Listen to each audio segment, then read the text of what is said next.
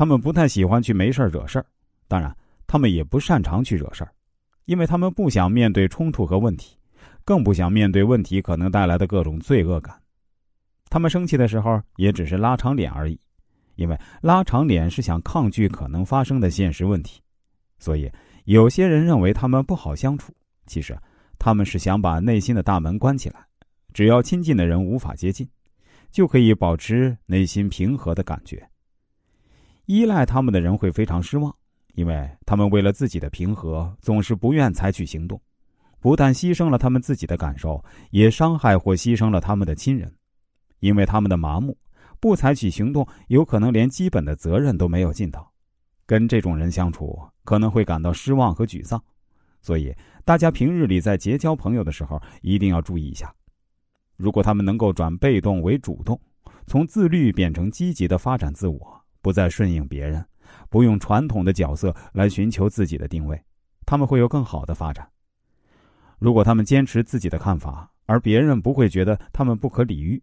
并愿意认同时，他们会渐渐的不再会害怕失去祥和美好，而对别人百依百顺，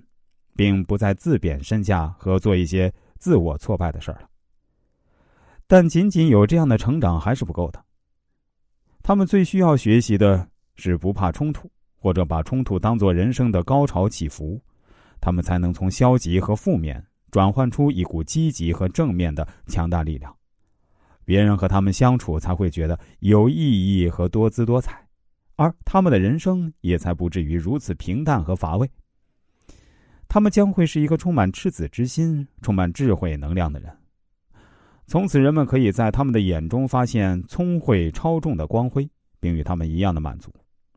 这就是和平型的人，他们是这个社会的稳定剂。